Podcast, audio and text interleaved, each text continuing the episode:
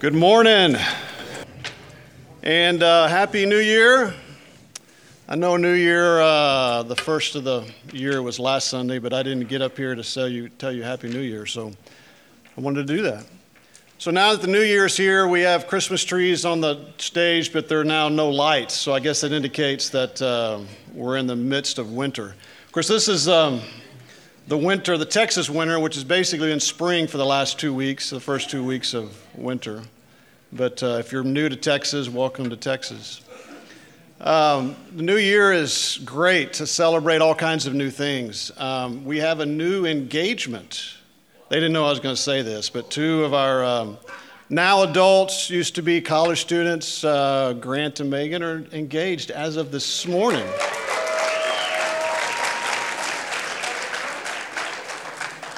So they uh, they went on their first date to um, Sipsy's. Is that right? Because I don't I don't do Sipsy's, but anyway, they do. And um, so they they to today, right? This is first date. The first date was today. So they went this morning, and uh, Grant popped the question at about eight thirty this morning at Sipsy's. There wasn't anybody else there sipping their coffee. So I thought maybe I should have gone to at least be a witness that it actually happened. But uh, she's got a ring and a big smile, so congratulate them. Actually, we're just going to have y'all stand here at the end of the service, so we'll come by and... No, I'm just kidding. I'm just kidding. Y'all, y'all need to do that. But uh, uh, Grant plays the drums, if you don't know that, and Megan uh, is the one with the big smile. So, all right. Great New Year. We're at um, Psalm sixty-one. So if you would, turn to Psalm sixty-one.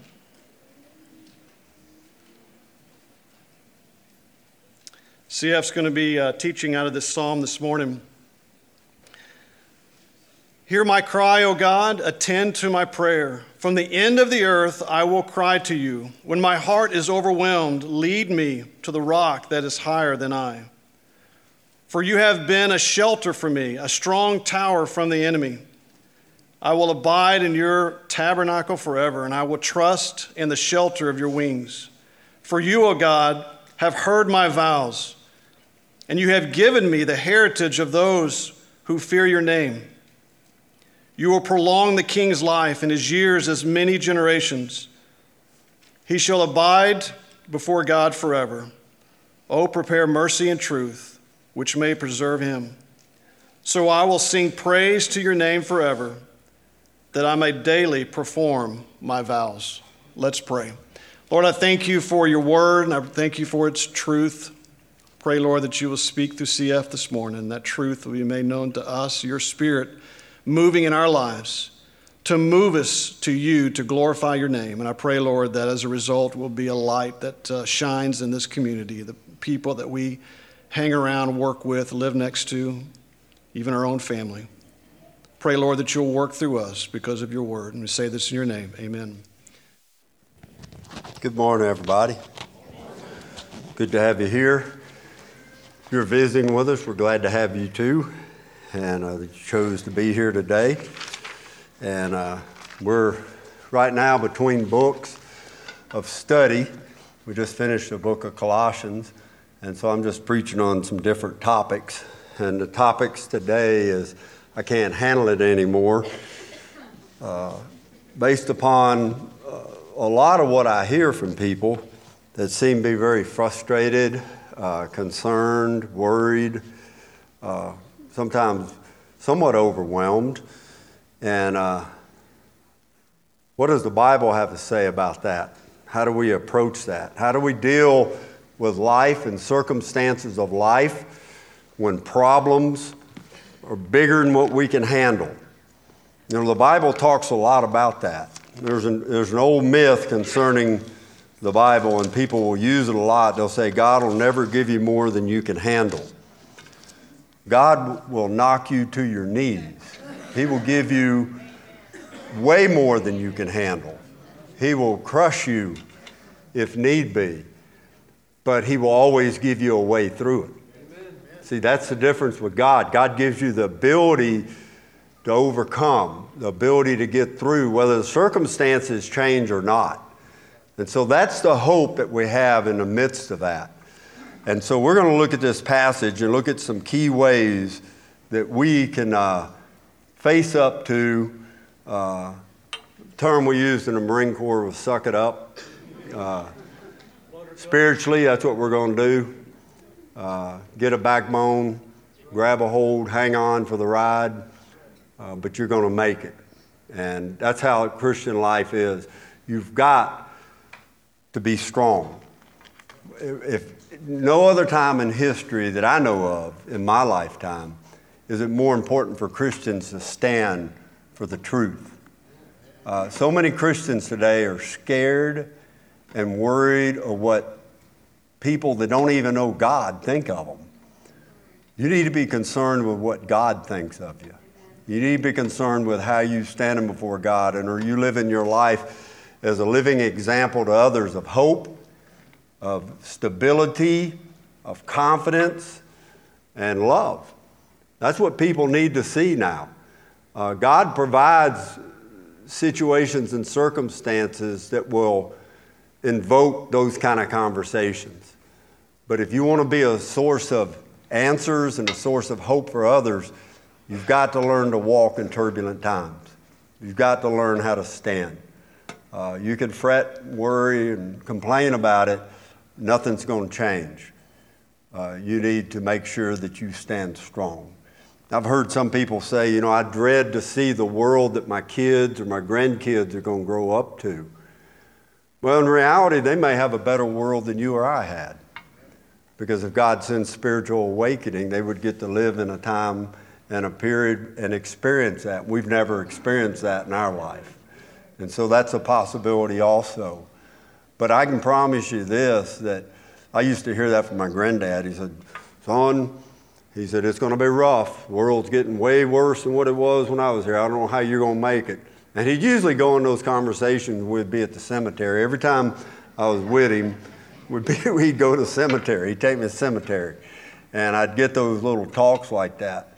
And uh, they'd be pretty negative, man. And I was lost and scared to daylights. It was like a, a mobile tent revival with no tent. I mean, I was like, boy, this is this is horrible, man. I want to go get a Coke or something. Let's get out of here, man. And uh, he would say that kind of stuff. And, and in reality, you know, he his granddad told him that. And his granddad told him, we always think it's worse for the ones after us because times change. Everything changes. And you got to learn how to live with it, how to overcome it, how to be victorious. Scripture is going to tell us this morning how we can do that. What do I need to do to not be overwhelmed? Or what do I need to do to where I can handle it? And that's what we're going to look at today, okay? So let's go to the Lord in prayer and we'll begin. Father, we come before you in prayer, thanking you, Lord, for your goodness and your grace toward us, for the blessings of this life, for all that we have that we're so undeserving of, and for the blessings that we have that we overlook day by day. Uh, Father, help us to focus on your word and understand your word. I pray that you would give me clarity of thought and help me rightly divide your word of truth to explain it clearly and accurate to where your people can receive it. And then, Lord, I pray for everyone that's here. It's different situations in every life and different concerns, but, Father, the one and same true God. And might you convey confidence and strength to the lives of the people that are here, and they might leave here with that strength and confidence in their life to better serve you and face life and all that they confront. So, Lord, we look forward to that with great anticipation of what you're going to do. We pray all this in Jesus' name, Lord. Amen. Uh, David writes this psalm, and the, the forenote to the psalm in my Bible says, a prayer when overwhelmed. It says, to the chief musician on a stringed instrument, a psalm of David. And what the psalms were, they were actually songs that they would sing. They, this is their songbook is what it is. They would sing praises to God uh, built on these. When he says to the chief musician on a stringed instrument, the word there is naganah, or it's another word for a harp. It's an eight-stringed instrument. But David is going through a difficult time. If you look there uh, in verse one, we see the situation. He says, help me, O God, attend to my prayer, From the end of the earth I will cry to you when my heart is overwhelmed. Lead me to a rock that is higher than I. And we don't have in the text before us what exactly David was going through. Now, I read in various other places, some people say it was possibly his conflict with Absalom. It could have been another time in his life, but it most likely occurred after Second Samuel eight.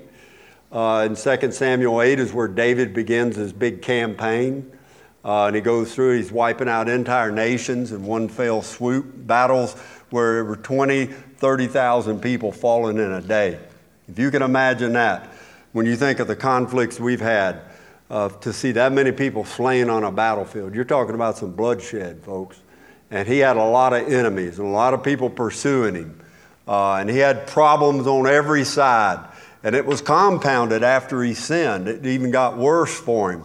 Had division in his family and all this disarray taking place around him. So David spent a lot of time running uh, and, and avoiding people. And so he says in this, he says, hear my cry, O God, attend to my prayer.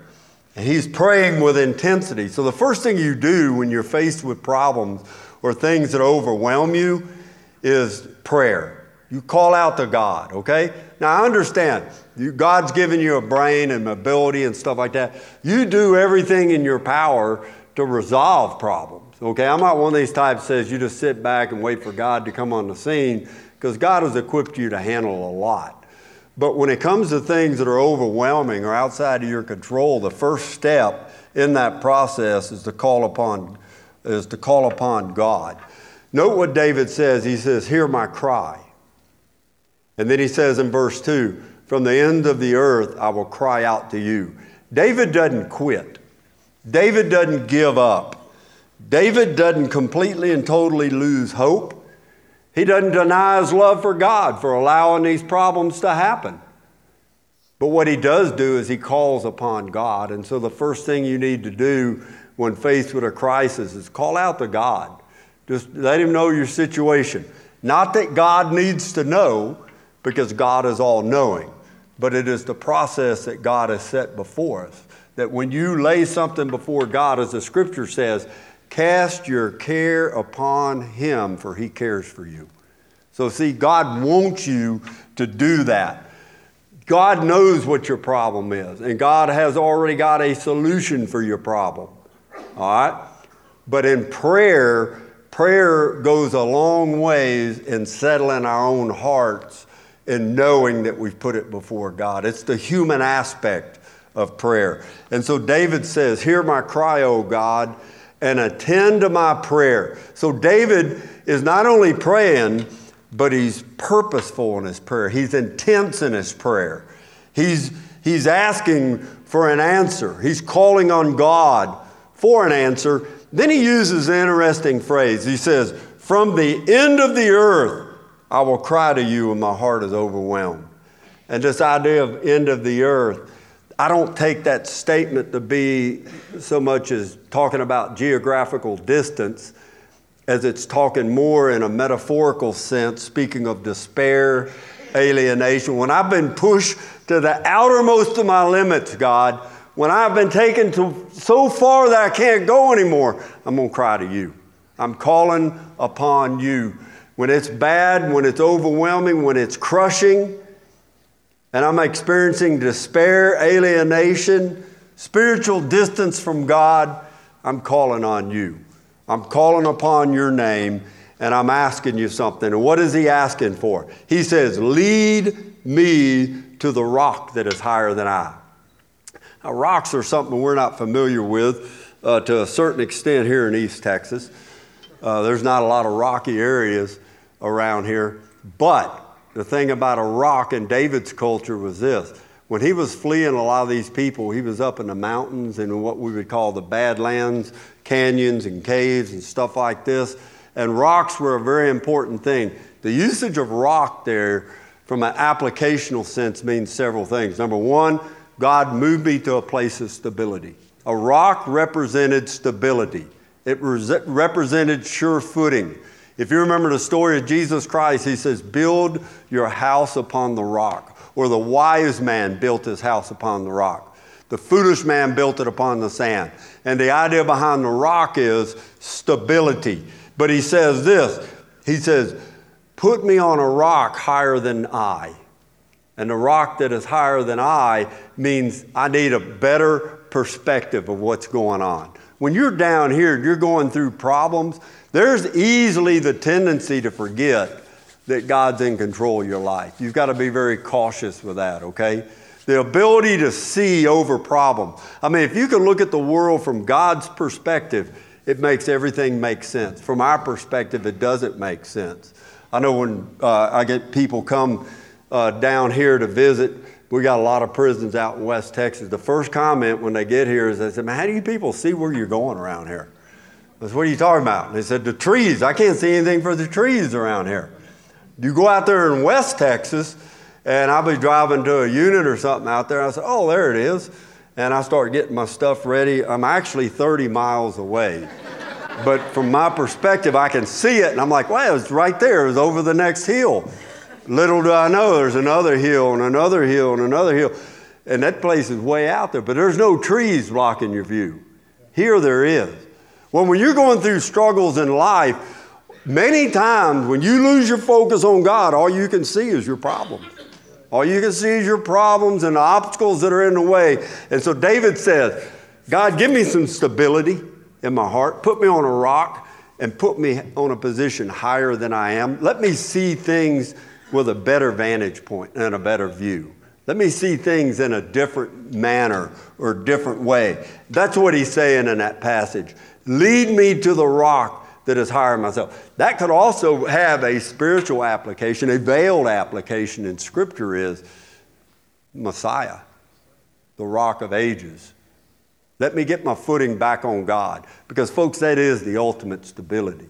That is the ultimate place of stability and vantage point, okay? He says, and then he's going to reflect on verses three through uh, five. He's going to reflect upon his past provisions, okay? The, the first two verses, if you keep up with that kind of stuff, is his present need. The, the next three is going to be his past provision. And look at his past provision. For you have been a shelter for me and a strong tower from the enemy. So what he's talking about there is, in a military sense, a shelter was a place of protection. It could be a place of protection from the weather, but it could also be a place of protection from your enemy, because the next part of that verse, he says, and you have been a strong tower for me.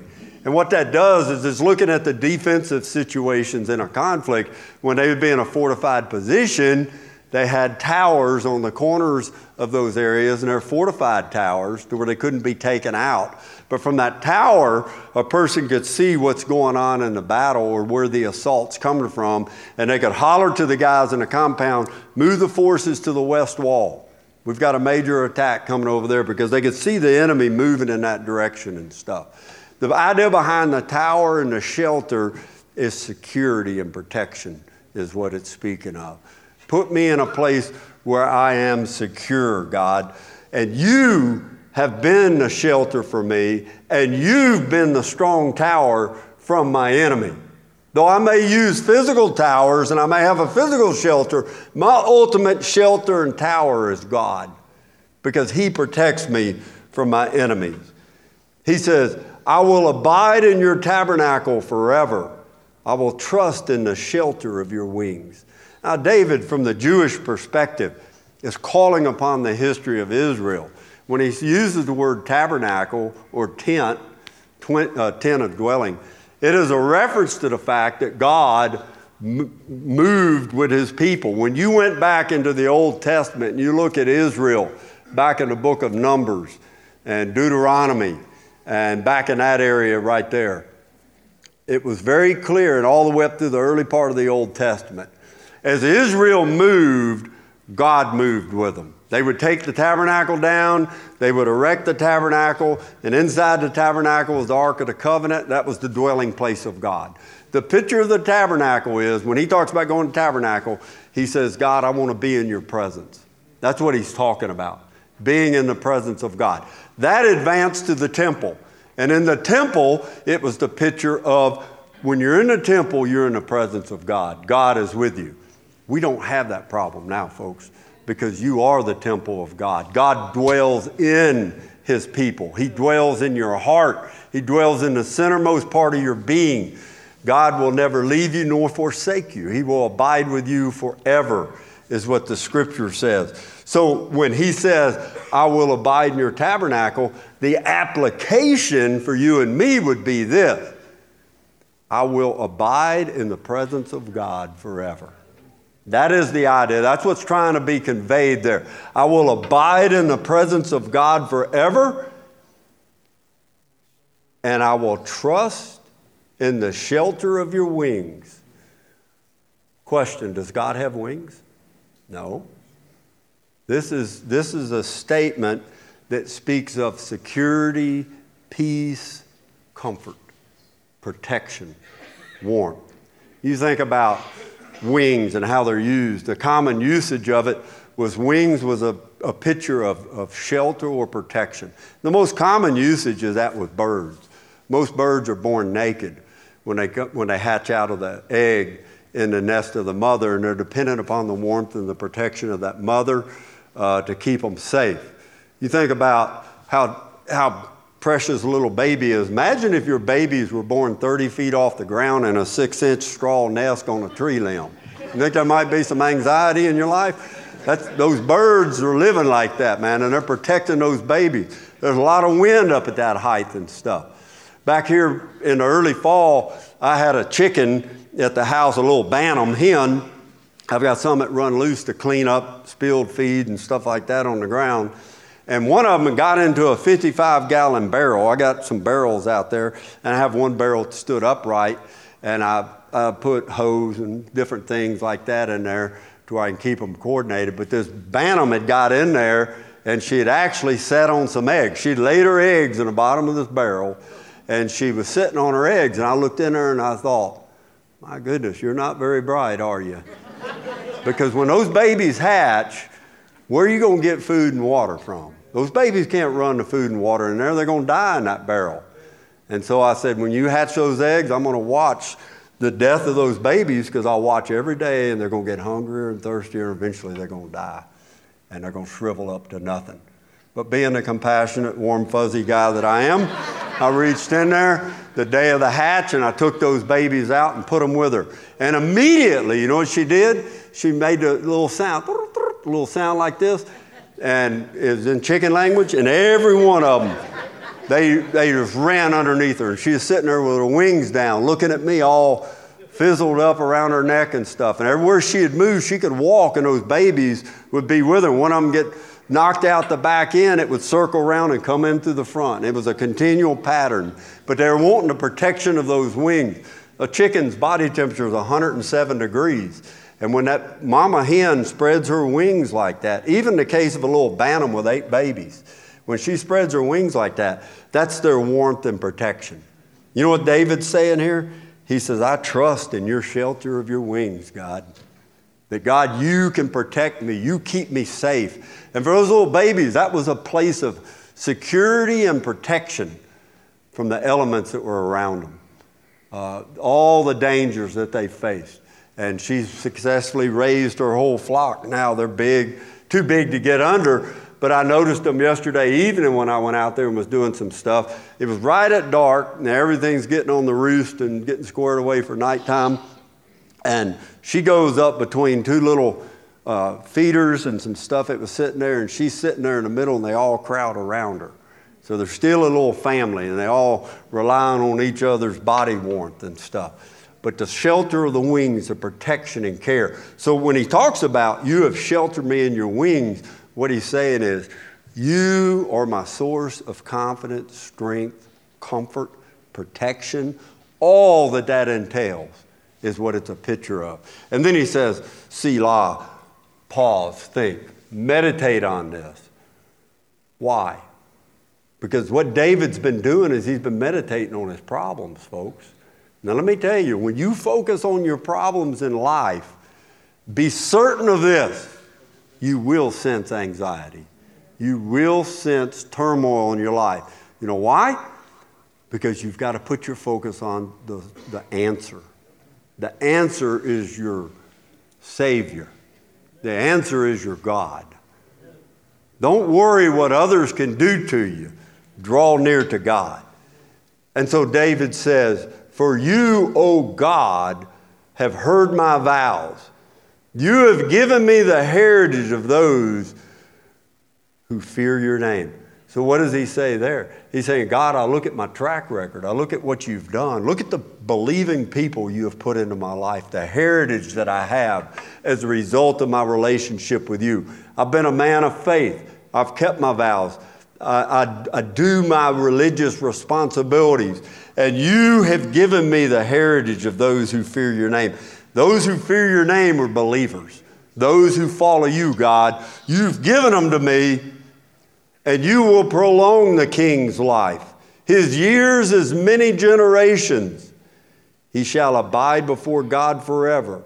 Oh, prepare mercy and truth, which may preserve him.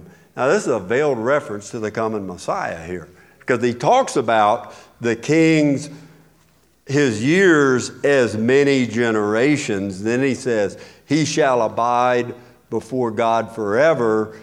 Oh, prepare mercy and truth, which may preserve him. It's a dual thing there. David's talking about himself, and he is king, but there's also another king that's coming, that's going to abide forever. And what David is saying there is, God is faithful. That's what he's saying. And that whole string of scripture there, my God is a faithful God, and I can trust in him. So what do you do when difficult times hit? You deal with the known things in the equations. If you've ever done math problems, a lot of times in a math problem, in order to get a solution, you've got an unknown in the equation. Back when I used to work with a lot of feed and stuff, I had to go out and inventory feed tanks. And these feed tanks come in various sizes, but we had feed tanks that actually would hold twelve million pounds of corn. And when you go out and inventory, as I had to do at that time, about seventy-eight million pounds of corn, when you look off into a tank and you open that lid and you look down in there with your light, that corn in some places is all the way to the top, and then it goes down, and in some places it's halfway up on the wall. And you've got to use various formulas to determine where is the height of that tank.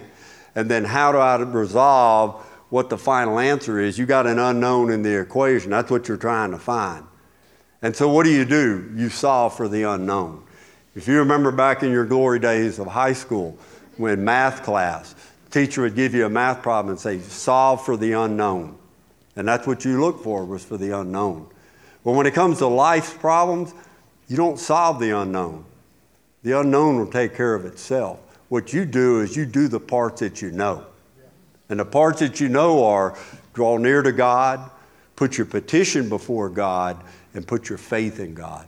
Put your trust in God. It's a shifting of your mind and your focus to a different plane. Because the Bible tells us, as a man thinks in his heart, so is he.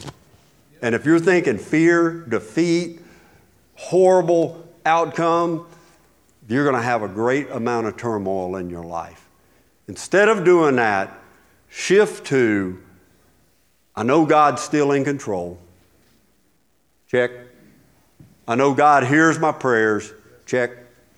I know I have put this petition before God. Check. See, those are the knowns in the situation. Make sure you're doing the knowns. And then lastly, I'm trusting in God. I'm relying upon God.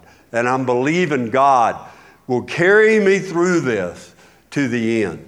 That's what David does in this psalm. He looks toward God, and he puts his focus back on God. See, David starts out, I'm overwhelmed.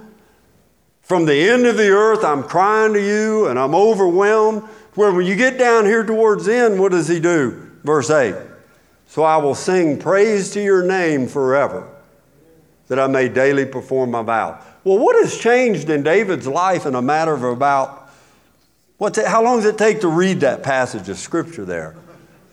thirty seconds? What's happened in that thirty-second frame there that's so different that he goes from being overwhelmed to now praising God? Let me tell you what the difference is. David's focus shifted.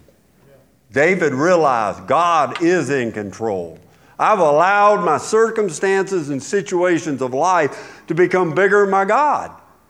And when that is the case, folks, you're not going to have peace.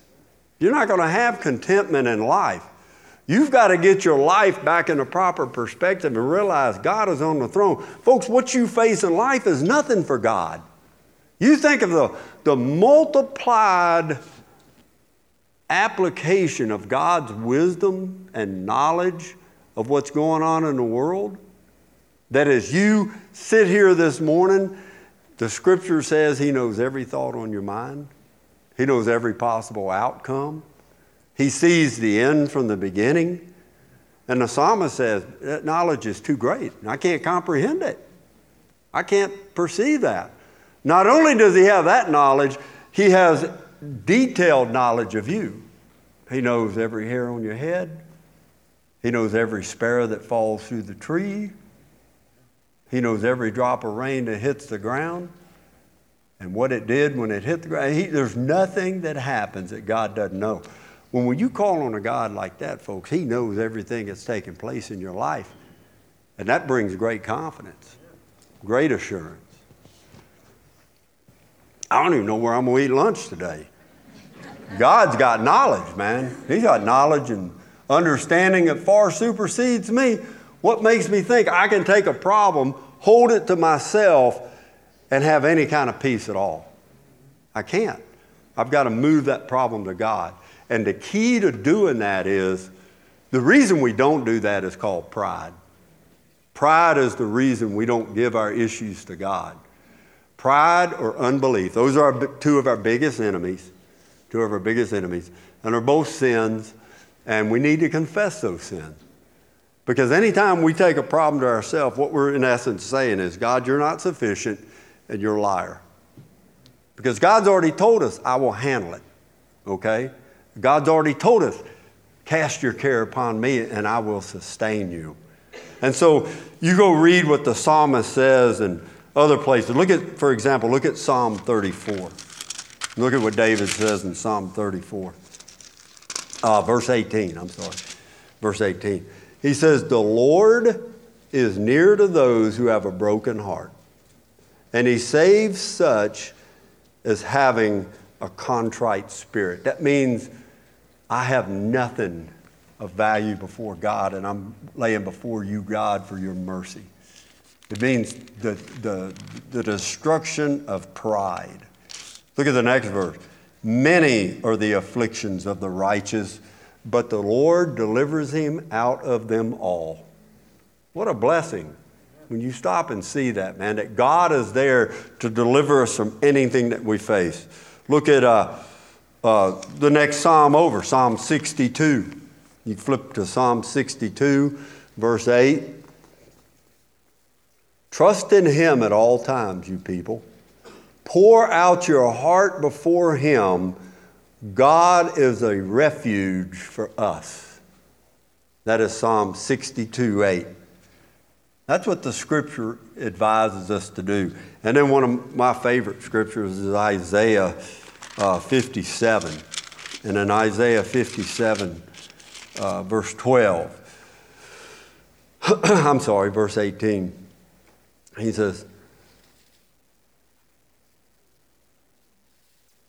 fifteen. He says, for thus says the high and lofty one, Isaiah fifty-seven fifteen. For thus says the high and lofty one who inhabits eternity, whose name is holy.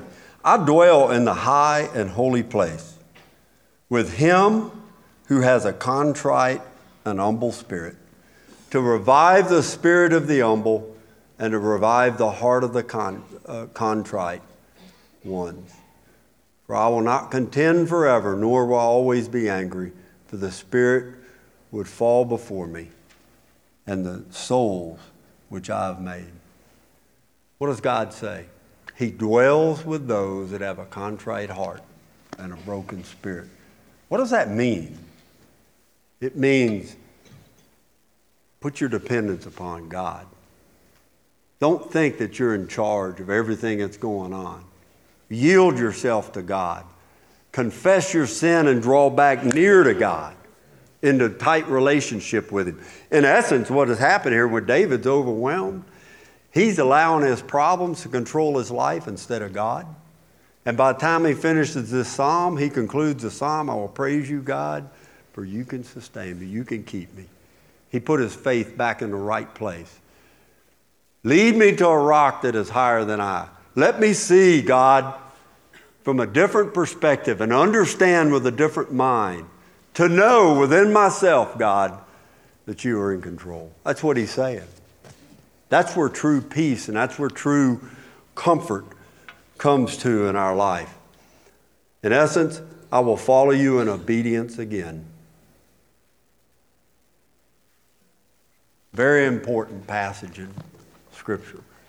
So if you're at the point in your life where you can't handle it anymore, I encourage you, go before God and pour your situation out before God, because God wants you to walk by faith. And if you're walking in fear and doubt and confusion, you're not walking in faith, because when you're walking in faith, you will have great confidence and great assurance, no matter what comes in your life. And life comes in a wild variety of ways, and there's a lot of things you can't do and can't control.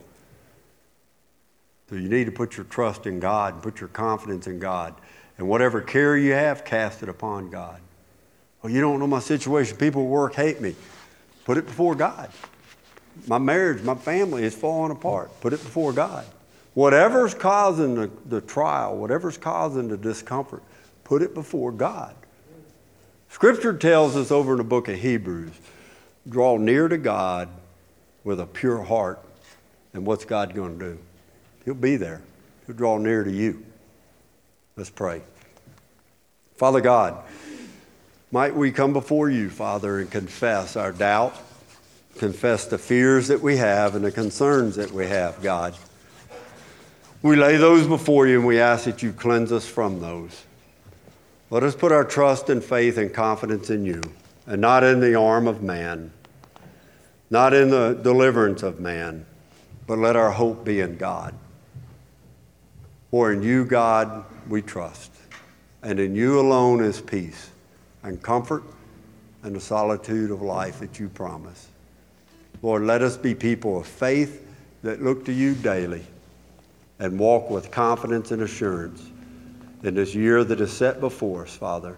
Let us be a sign of hope and life for others, and let us be found faithful with you. For it's in Christ's name we pray, God. Amen.